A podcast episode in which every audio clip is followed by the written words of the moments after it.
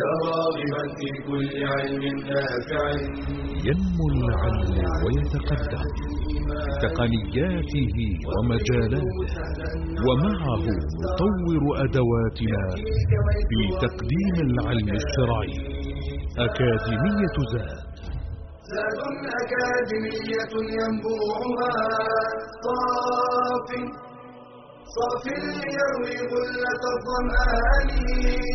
والسيرة العلياء عطرة الشدى. طيب يفوح لأهل كل زمان.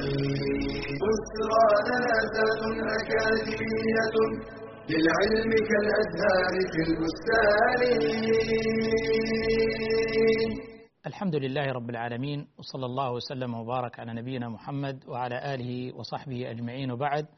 أرحب بإخواني وأخواتي من طلاب العلم في برنامج أكاديمية زاد في درس السيرة النبوية على صاحبها أفضل الصلاة وأتم التسليم. كنا قد توقفنا في اللقاء السابق من دعوة رسول الله صلى الله عليه وسلم وذلك القبول الكبير والتأثير الكبير الذي وقع في نفوس الذين استمعوا إلى دعوة رسول الله صلى الله عليه وآله وسلم. لما رأت قريش وكفار قريش لما رأوا ذلك الإقبال وذلك التأثر بدعوة رسول الله صلى الله عليه وسلم بدأ اتخاذ أسلوب آخر مع هذه الدعوة الجديدة وذلك من خلال الإيذاء. الإيذاء اللفظي الإيذاء الجسدي التعذيب التنكيل التكذيب السخرية الاستهزاء اتخذوا كل سبيل ممكنة بحسب الشخص الذي امامهم فإذا كان ضعيفا لا قبيل له ولا قبيله ولا أعوان تسلطوا عليه بالإيذاء. وإذا كان له ما يمنعون فتسلطوا فإذا كان تاجرا سعوا لإفساد تجارته وإذا كان سيدا سعوا لوضعه ورفعته بين الناس وإذا كان ايا كان فإنهم يسعون للإيذاء بكل صور الإيذاء. وتعددت صور الإيذاء كثيرا وفي ذلك نماذج كثيرة. بلال رضي الله تعالى عنه وما تعرض له من الإيذاء الشديد وغيره من الإيماء والعبيد والنساء مما تعرضوا له وما كان ذنبهم إلا أن قالوا ربنا الله. هذا كان يعني ذنبهم لكنهم لم يعودوا يطيقوا الاستماع لهذه الدعوة والاستماع لرسول الله صلى الله عليه وسلم. لم يعودوا يقبلوا ذلك التأثير وذلك الانتشار الكبير لهذه الدعوة المباركة دعوة النبي صلى الله عليه وآله وسلم. فبدأوا يقاومونها بشتى الصور ومن ذلك أسلوب القوة. السخرية اتخذوها أسلوب وقال الذين كفروا لا تسمعوا لهذا القرآن. نهي الناس عن أن يستمعوا إلى هذا القرآن لا تسمعوا لهذا القرآن والغوا فيه إصدار الضوضاء والجلبة. كان النبي صلى الله عليه وسلم إذا جاء إليهم يقرأ عليهم القرآن يتلو عليهم القرآن. فكانوا يثيرون الشغب ويرفعون الأصوات واللغط حتى لا يسمع لرسول الله صلى الله عليه وسلم. هذا كان من أساليبهم أيضا. كان من أساليبهم أيضا أنه النضر بن الحارث كان ممن سافر إلى فارس و فتعلم من أخبار الفرس ملوك الفرس وغيرهم من ورستم واسفنديار أخذ مجموعة من الأخبار والسير فأصبح إذا تكلم النبي صلى الله عليه وسلم في مجلسه يدعو الناس ويذكرهم بالله واليوم الآخر يجيء النضر بن الحارث فيجلس ويحدث الناس عن ملوك الفرس ويحدثهم عن رستم واسفنديار ويقول وما محمد خير من حديثا مني بأي شيء محمد هو خير حديث مني. يبتغون بذلك صرف الناس عن دعوة النبي صلى الله عليه وسلم. هذه المجموعة من الناس التي تسمع لرسول الله يعني يشغلونها ويسمعون يسمعون الأخبار والأقاصيص لملوك الفرس ورستم وغيره يشغلون به الناس. وجوبت هذه الدعوة النبوية على صاحبها أفضل الصلاة والتم التسليم بشتى الأساليب بل امتد الأذى إلى رسول الله صلى الله عليه وسلم نفسه. بينما هو في يوم من الأيام يصلي بفناء الكعبة. وكان أبو جهل ومجموعة من كفار قريش جلوس قريبا من الكعبة. فقال بعضهم لبعض النبي صلى الله عليه وسلم يصلي بجوار الكعبة أيكم يذهب إلى سلا جزور بني فلان؟ آه، قبيلة أو بيت. آه، نحروا جزورا لهم وأخرجوا أحشاءه. التي ترمى يعني الأذى والقذى الذي يرمى.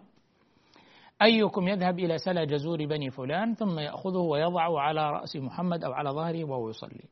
فانطلق أشقى القوم وهو عقبة عقبة بن أبي معيط كان أشقاهم وأشقى القوم فذهب وتجرأ على هذا العمل الخبيث وأخذ آه، سل الجزور وجاء به والنبي صلى الله عليه وسلم ساجد فوضعه على رأسه بين كتفيه على ظهره.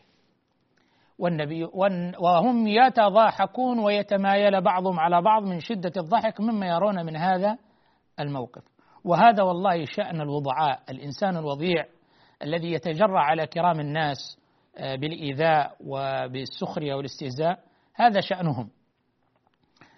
فبقي النبي صلى الله عليه وسلم ساجدا حتى جاءت فاطمة بنت رسول الله صلى الله عليه وسلم ثم أخذت هذا آه، الأذى وأزاحته عن ظهر أبيها فرفع النبي صلى الله عليه وسلم رأسه وقال اللهم عليك بقريش اللهم عليك بقريش اللهم عليك بقريش اللهم عليك بأبي جهل عمرو بن هشام اللهم عليك بعقبة وعتبة بن ربيعة وشيبة بن ربيعة والوليد بن عتبة فعددهم حتى كأنما على رؤوسهم الطير لأنهم يعلم وأصابهم من الخوف والفزع.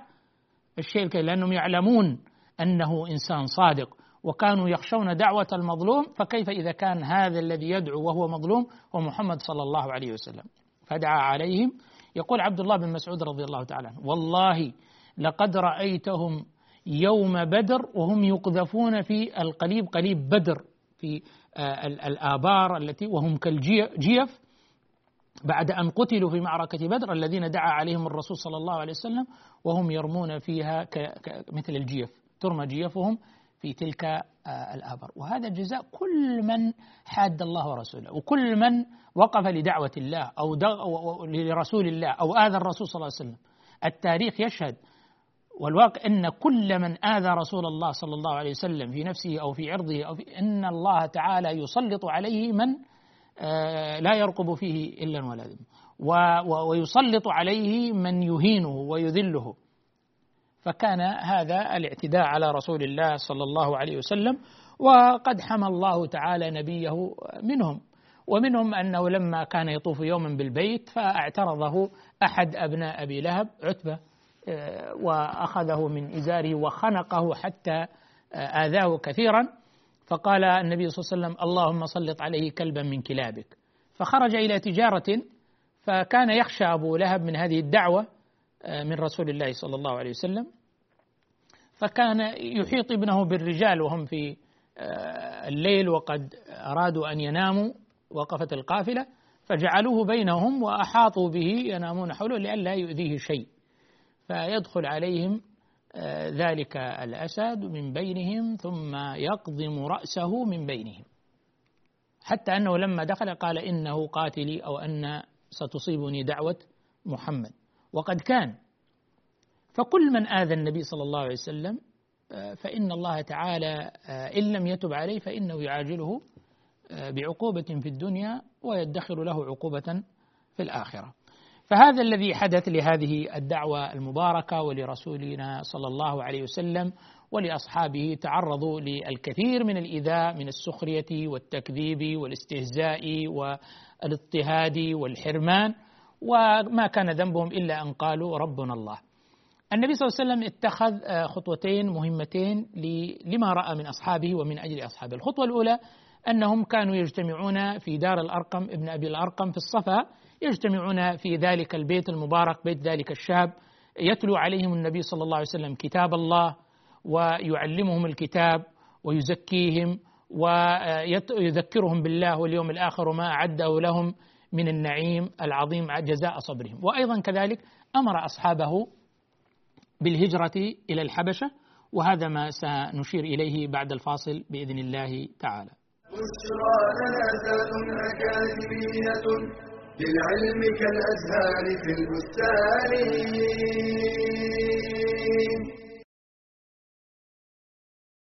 التعليم في الصغر كالنقش على الحجر. إنه كلام صحيح. ولكن ذلك لا يعني حرمان كبار السن من طلب العلم. ولا ييأس كبير السن من التعلم. فإذا علم الله منه حسن النية وفقه لجمع العلم الكثير في الزمن القليل. ولا يستحي كبير السن من الجلوس في حلق العلم مع الصغار. قال مجاهد لا يتعلم العلم مستحي ولا مستكبر. وزامل ابن الجوزي ابنه في تعلم القراءات العشر وهو ابن ثمانين سنة. فانظر إلى هذه الهمة العالية. وقد تعلم أصحاب النبي صلى الله عليه وسلم في كبر سنهم. وكذا كثير من العلماء كابن حزم والكسائي والعز بن عبد السلام. ولأن يتعلم المسن خير من أن يستمر على التفريط. سأل مسن أيحسن بمثل أن يتعلم؟ فقيل له لأن تموت طالبا للعلم خير من أن تموت قانعا بالجهل. وليعلم الكبير والصغير أن أبواب العلم مفتحة للراغبين. قال تعالى والذين جاهدوا فينا لنهدينهم سبلنا وإن الله لمع المحسنين.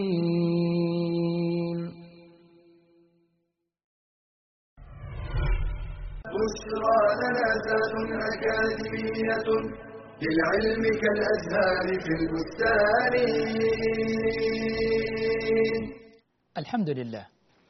ذكرنا في قبل الفاصل أن النبي صلى الله عليه وسلم لما رأى اشتداد الأمر على أصحابه وما يتعرضون له من البلاء والإيذاء وهو صلى الله عليه وسلم ما كان يملك لهم قدرة أو طاقة في أن يدفع عنهم ذلك البلاء.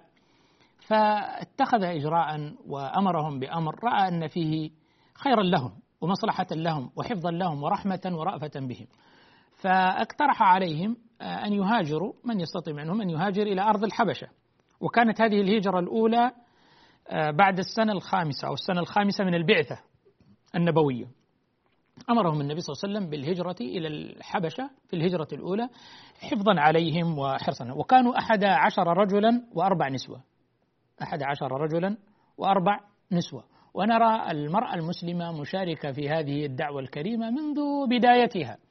وهي عنصر أساسي له أثره وتأثره وتأثيره ومشاركته وفاعلياته لأنهم مخاطبون بهذا الدين مثلهم مثل الرجال غير أن الله اختص الرجال ببعض العبادات والأعمال والوظائف وخص النساء كذلك أيضا ببعض الأعمال والعبادات والوظائف. فقال لهم إن بأرض الحبشة ملكا لا يظلم أحد عنده. يعني وكان ملكا نصرانيا. وهذا من الشهادة للآخرين. ولو خالفونا في ديننا ولو خالفونا في عقيدتنا فإن الإنسان يكون عادلا ومقسطا مع الآخرين يعترف بما لهم من الفضائل وبما لهم من الحسنات وبما لهم من الجوانب التميز ولو خالفوك في العقيدة. وهذا من الإنصاف الذي أمرنا الله تبارك وتعالى به. كونوا قوامين بالقسط شهداء على ولو على أنفسكم. فقال لهم إن بالحبشة ملكا لا يظلم أحد عنده فالحقوا ببلاده حتى يجعل الله لكم فرجا ومخرجا مما أنتم فيه. تذهبون إليه وتأوون إلى دياره وتأمنون على أنفسكم وعلى أولادكم وعلى أموالكم وعلى دينكم وتعبدون الله تبارك وتعالى ويتاح لكم الحرية التي تطلبونها من عبادة الله تبارك وتعالى. أنتم لا تريدون شيئا غير ذلك. فكان هذا رأيا مباركا منه صلى الله عليه وآله وسلم. فخرج المسلمون في هذه الهجرة حتى نزلوا بالحبشة فأكرمهم النجاشي وأحسن وفادتهم وأمنهم. وكان من ضمن الذين هاجروا عثمان بن عفان رضي الله عنه وزوجته رقية بنت رسول الله صلى الله عليه وآله وسلم. وتبعه جمع من الصحابة بلغوا أحد عشر رجلا وأربع نسوة. كانت هذه هي الهجرة الأولى إلى الحبشة. بعد فترة من الزمن بلغ الصحابة في مكة أن قريش قد آمنت وأسلمت وتبعت النبي صلى الله عليه وسلم فرجعوا إلى مكة بعضهم رجع فرأوا أن الأمر ليس كما كان وإنما هي نوع من الإشاعة المضللة حتى يبطشوا بهم. فعادوا إليها وخرج أيضا في الهجرة الثانية للحبشة. مجموعة من الصحابة 82 رجل وثمانية عشرة امرأة. كانوا ممن هاجروا حتى مع أبنائهم. فهاجروا إلى الحبشة وكان أيضا معهم من الصحابة المعروفين عثمان بن عفان وزوجته وكذلك جعفر بن أبي طالب. ابن عم رسول الله صلى الله عليه وسلم. في هذه الهجرة الثانية قررت قريش أن تتتبعهم ولا رغم أنهم خرجوا من مكة وتركوا لهم الديار والأموال والبيوت وخرجوا بأنفسهم يريدون أن يعبدوا الله تعالى ويوحدوه. لكنهم سبحان الله لكراهيتهم للحق ولأهل الحق وعدم رغبتهم في ذلك وعنادهم أصروا على ملاحقتهم حتى في بلاد النجاشي في أرض الحبشة. وأرسلوا عمرو بن العاص وعبد الله بن أبي ربيعة بهدايا وتحف من مكة إلى النجاشي وإلى البطارقة وإلى الحاشية. وحتى يكلم النجاشي في أن يعيد إليهم هؤلاء الذين يسمونهم الصباه. نوع من التحقير وإصدار الأسماء وأنهم مجموعة من السفهاء. تشويه لصورتهم إطلاق الألقاب السيئة عليهم بناء صورة ذهنية وسلبية عنهم ملاحقتهم حتى في خارج مكة. ودخلوا على النجاشي وقبل أن يدخلوا قدموا الهدايا للبطارقة وللحاشية من أجل أن يدعموا الرأي الذي جاءوا من أجله. وهذا نوع من الرشوة ليضغطوا ضغطا ناعما على النجاشي أن يسلمهم. فجاءوا إليه وقالوا أن هؤلاء الصبان هم سفهاءنا تحقيرا لهم اتبعوا غير ديننا وغير دينك. وهذا نوع من تهييج النجاشي عليهم. وجاءونا بدين جديد لا نعرفه نحن ولا أنت. وبدأوا يكونون لدى النجاشي صورة سلبية يحاولون صورة سلبية عن هؤلاء. لكن هذا النجاشي رضي الله عنه ورحمه وقد أسلم بعد بعد ذلك كان رجلا عاقلا كان رجلا عاقلا. ودليل كمال عقله أنه لم يتأثر لا بآراء هؤلاء الناس الذين تحدثوا عن هؤلاء الصحابة أنهم سفهاء وأنهم خالفوا دين قومهم ونابذوهم وجاءوا بدين جديد.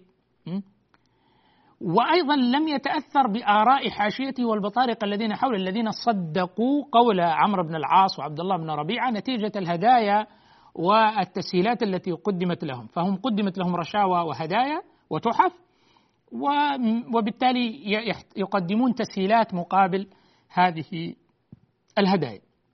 لكن النجاشي لم يتأثر بهذا وقال لا من العدل أن نسمع من الطرف الآخر. فرشحوا رضي الله تعالى عنهم وكانوا عقلاء كرام رشحوا من يمثلهم أمام النجاشي ليتحدث عن هذا الدين. فكان ابن عم رسول الله صلى الله عليه وسلم جعفر بن أبي طالب وكان نعم السفير والممثل للإسلام والمتحدث باسم الإسلام وباسم المسلمين. فقال كلاما جميلا بديعا أن تحدثوا بما كانوا عليه قال كنا أهل جاهلية نعبد الأصنام ونخون الأمانة ونشرب الخمر ونؤذي جيراننا ونفعل الفاحشة ونفعل ونفعل فعدد أشياء كثيرة مما كانوا عليها في عليه في الجاهلية من آه المخالفات العقدية والانحرافات العقدية وأيضا من المخالفات الأخلاقية والسلوكية. ثم أن الله بعث إلينا رسولا من أنفسنا نعرفه وهو فينا ذو نسب فأمرنا بعبادة الله وحده لا شريك له وأمرنا بأداء الأمانة وصلة الأرحام والإحسان والبر و وبدأ يعدد المحاسن التي جاء بها الإسلام من توحيد الله تبارك وتعالى وأيضا من الأخلاق الفاضلة الكريمة. ثم قال هل عندكم شيء مما جاءكم به؟ قال نعم. قال أسمعني. فكان من توفيق الله ومن حسن الاختيار وحسن وذكاء والمعية جعفر رضي الله عنه أن أختار سوره مريم. لأن النجاشي كان نصرانيا. فتلا عليه سورة مريم وما فيها من قصة زكريا ويحيى ومريم وعيسى عليه السلام. فكان النجاشي يبكي وهو يسمع هذا الكلام يسمع هذا الكلام ويبكي. ثم أخذ قشة من الأرض ثم قال والله ما عدا ما جاء به عيسى. إن الذي جاء به صاحبكم وما جاء به عيسى ليخرجان من مشكاة واحدة. وهذا من إخلاصه وصدقه وعدله رحمه الله ورضي الله تعالى عنه. ثم قال اذهبوا فأنتم آمنون. فلما رجعوا ورأى عمرو بن العاص وصاحبه أن خطتهم قد فشلت قال والله لآتينهم غدا بداهية دهياء. فعبد الله بن أبي ربيعة كأنه بدأ يرق ويقول له يعني هؤلاء لهم فينا نسب وكذا يعني كأنه بدأ يرق. مهما كان الإنسان فيه جوانب ربما لعل الله سبحانه وتعالى أن يحيي شيئا في قلبه. فقال والله لآتينهم بداية. فجاء إلى النجاشي وقال إنهم ليقولون في عيسى قولا عظيما. إنهم ليقولون في عيسى قولا عظيما. فجاء بهم النجاشي ما تقول النبي؟ فقال نقول ما قال الله وقاله لنا رسول أن عيسى عبد الله ورسوله وروح منه وكلمته ألقاها إلى مريم وروح منه العذراء البتول وتلا عليهم عقيدتهم التي جاء بها القرآن. فبكى النجاشي وقال والله ما عدا ما جاء به عيسى. نفس. من مشكاة واحدة اذهبوا فأنتم أحرار في أرضي وأمناء. ورد عليهم الهدايا وقال والله لا يضركم أحد ما دمتم بأرضي.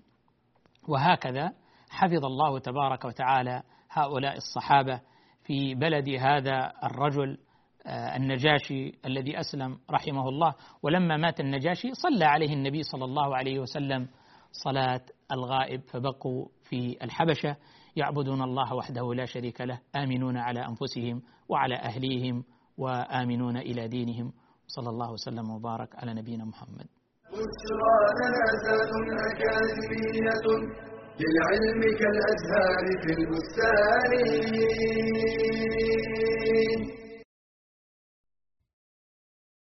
وظائف وأعمال شاشات وألعاب أشغال كثيرة مهمة وغير مهمة فكيف نطلب العلم في زحمة الانشغالات؟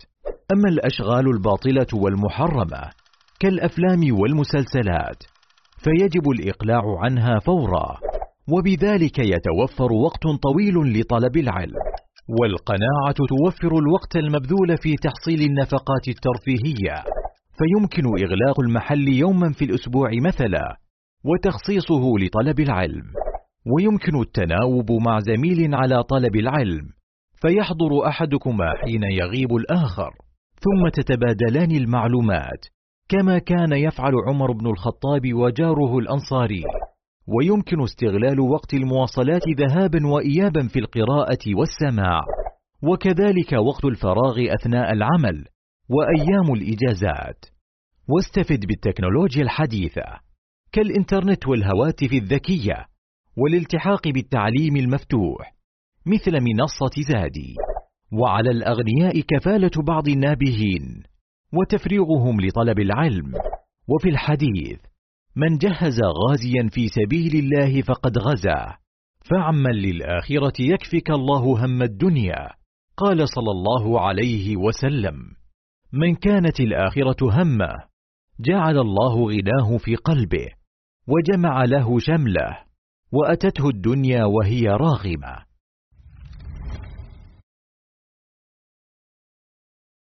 بشرى لنا أكاديمية للعلم كالأزهار في البستان. الحمد لله رب العالمين. بعد أن أكرم الله تبارك وتعالى الصحابة الذين هاجروا إلى أرض الحبشة بالأمن والأمان على أنفسهم وأهليهم ودينهم وعبدوا الله تبارك وتعالى في حرية تامة ما زال الأمر ضيقا على الصحابة رضي الله تعالى عنهم الذين آه، لا زالوا في مكة وما زالوا يعيشون حالة من الضنك والتضييق والإيذاء. ففي وسط هذه الأجواء أكرم الله تعالى الخالق المدبر سبحانه وتعالى الذي يدبر الأمور ويسيرها تبارك وتعالى. دبر امرا عظيما وهو أن هنالك رجلين عظيمين يدخلان الإسلام فيحدثان فارقا كبيرا في هذه الدعوة المباركة وفي معنويات المسلمين. أسلم حمزة بن عبد المطلب رجل شجاع صاحب نسب ومكانة وقوة وشجاعة وشكيمة. في يوم من الأيام يخرج أبو جهل عمرو بن هشام فيلقى النبي صلى الله عليه وسلم فيسبه سبا شديدا. أبو جهل يسب النبي صلى الله عليه وسلم. والنبي كريم هو شجاع وكريم. لكنه لا ينزل لمثل هذه المستويات الحضيضة الذين آه، يؤذونه بالألفاظ والسباب والشتام. لكن هنالك امرأة سمعت هذا السباب فجاء حمزة بن عبد المطلب من الصيد وكان رجل آه، صاحب صيد يصيد ثم يعود. فلما عاد آه، قالت له المرأة لو رأيت أبا جهل عمرو بن هشام وما قاله لابن أخيك فقد سبه سبا مقذعا وقال وقال وقال. فغضب حمزة بن عبد المطلب غضبا شديدا وجاء بقوسه ووقف على رأس أبي جهل بين قومه في ناديه وشجه في رأسه شجة منكرة وقال تقول لابن أخي وكذا كذا وكذا وأنا على دينه؟ قالها حمزة بن عبد المطلب عصبية وإن كان حمزة ربما قد وقر في قلبه شيء من دعوة النبي صلى الله عليه وسلم. تقول وأنا على ديني؟ تقول له فقل إن كنت رجلا ما كنت تقول له قله لي إن كنت رجل. فثار قوم أبي جهل فثار قوم حمزة فقال أبو جهل على رسلكم لا تثيروا أبا عمارة فوالله وهي كنية حمزة بن عبد المطلب رضي الله فقد قلت لابن أخيه وسببته سبا مقدعا. فأسلم حمزة فكان قوة للإسلام والمسلمين وردءا لهم وتثبيتا لهم وفرح أهل الإسلام والصحابة فرحا شديدا قد كان مكسبا عظيما. ويدبر الله أمر آخر أيضا. تثبيتا وتطمينا للمؤمنين وتقوية لشوكتهم مهما كان ضعفهم ومهما كانت قلتهم ومهما آه، آه، أن حيلتهم قد ضعفت لكن الله هو الذي يسير هذا الكون هو الذي يدبر هو هذا الكون هو الذي يهيئ الأمور لهذا هذا دين الله وهذه دعوة الله والله ناصر دينه وحافظ أولياء يبتلين الله سبحانه وتعالى باستجابتنا مقدار استجابتنا لهذا الدين. يعلم الله في قلوبكم خيرا يؤتكم خيرا مما أخذ منكم ويغفر لكم. يخرج عمر متوشحا سيفه ليقتل النبي صلى الله عليه وسلم. فيلقاه رجل ويقول له ارجع إلى أهلك وإلى بيتك. لقد غرتك نفسك يا عمر. نفسك يا عمر. ارجع إلى أهلك فقد أسلم. وبالفعل أسلمت أخته فاطمة وزوجها. فحصل ما حصل بينهم وضربه على وجهه وقام على بطنه يضربه فجاءت فاطمة تدفع عن زوجها فلطمها. فقالت إليك عدو الله والله لقد أسلمنا وآمنا. فكأنه رق لها وقال أعطوني شيئا مما عندكم فأخرجت الصحيفة وتليت ولم يمسها لأنه كافر. آه، طه ما أنزلنا عليك القرآن لتشقى إلا تذكرة لمن يخشى تنزيلا ممن خلق الأرض والسماوات العلى. الرحمن على العرش استوى. فوقع في نفسه شيء من الإسلام فخرج بسيفه وقوسه إلى دار الأرقم من أبي الأرقم حيث كان النبي صلى الله عليه وسلم وأصحابه. فطرق الباب وكان عمر له طرقة معروفة ففزع الناس. أو من رأى في ثقب الباب رأى أن عمر فعاد فزعا وقال إنه عمر. فقام حمزة وكان من أشجع الناس. قال وماذا يعني عمر؟ إن جاء يريد خيرا بذلناه له وإن أراد غير ذلك قتلناه بسيفه. فخرج له أشجع الناس. نبينا محمد صلى الله عليه وسلم. وفتح الباب وضرب في صدره وجبذه من ردائه وقال له أما آن لك يا ابن الخطاب أن تشهد أن لا إله إلا الله وأني رسول الله؟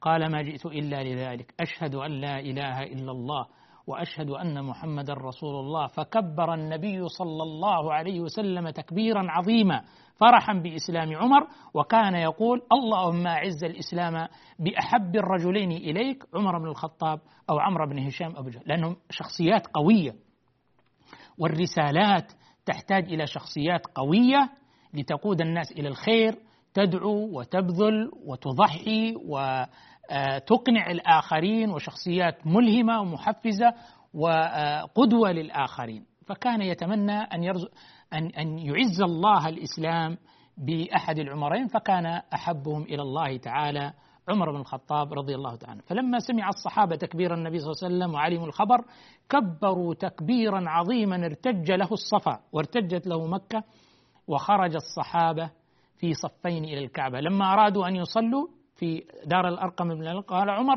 والله لا نصلي إلا عند الكعبة. الشخصيات القيادية الشخصيات القوية الشخصيات المؤثرة الناس أنماط الناس أشكال. الناس كإبل مئة لا تكاد تجد فيها راحلة. وقد كان عمر الفاروق آآ آآ الذي فرق الله به بين الحق والباطل أحد أولئك النجائب. فخرج الصحابة في صفين. صف يتقدمه حمزة وصف يتقدمه عمر وقاتلوا حتى وصلوا إلى الكعبة وصلوا عند الكعبة. فقال ابن مسعود والله ما زلنا أذلة حتى أسلم ابن الخطاب. وصلينا عند الكعبة. فرضي الله عن عمر وأرضاه. وجزاه عن الإسلام والمسلمين خير الجزاء. فقويت شوكة المسلمين وصلح كثير من أمرهم وشعروا بأن الضغط الذي كان عليهم قد خف بوجود الرجال الأقوياء الأشداء الذين ينصرون هذا الدين ويقومون به. بعد ذلك بدأت الاستراتيجية تجاه مقاومة دعوة النبي صلى الله عليه وسلم تتغير بعد إسلام هذين الرجلين القويين. فجاءت أسلوب جاء أسلوب آخر وهو أسلوب المفاوضات والإغراءات والمساومات. فبعثوا عتبة بن ربيعة إلى النبي صلى الله عليه وسلم. أبو الوليد بعثوا وكان رجلا وجيها صاحب مكانة وصاحب عقل راجح وصاحب بلاغة وأسلوب وكلام. فليقابل النبي صلى الله عليه وسلم ويعرض عليه شيء من الأمر يفاوضه مقابل إيقاف هذه الدعوة. فجاء إليه فقال يا محمد آه لقد جئتنا وأمرنا قد اجتمع.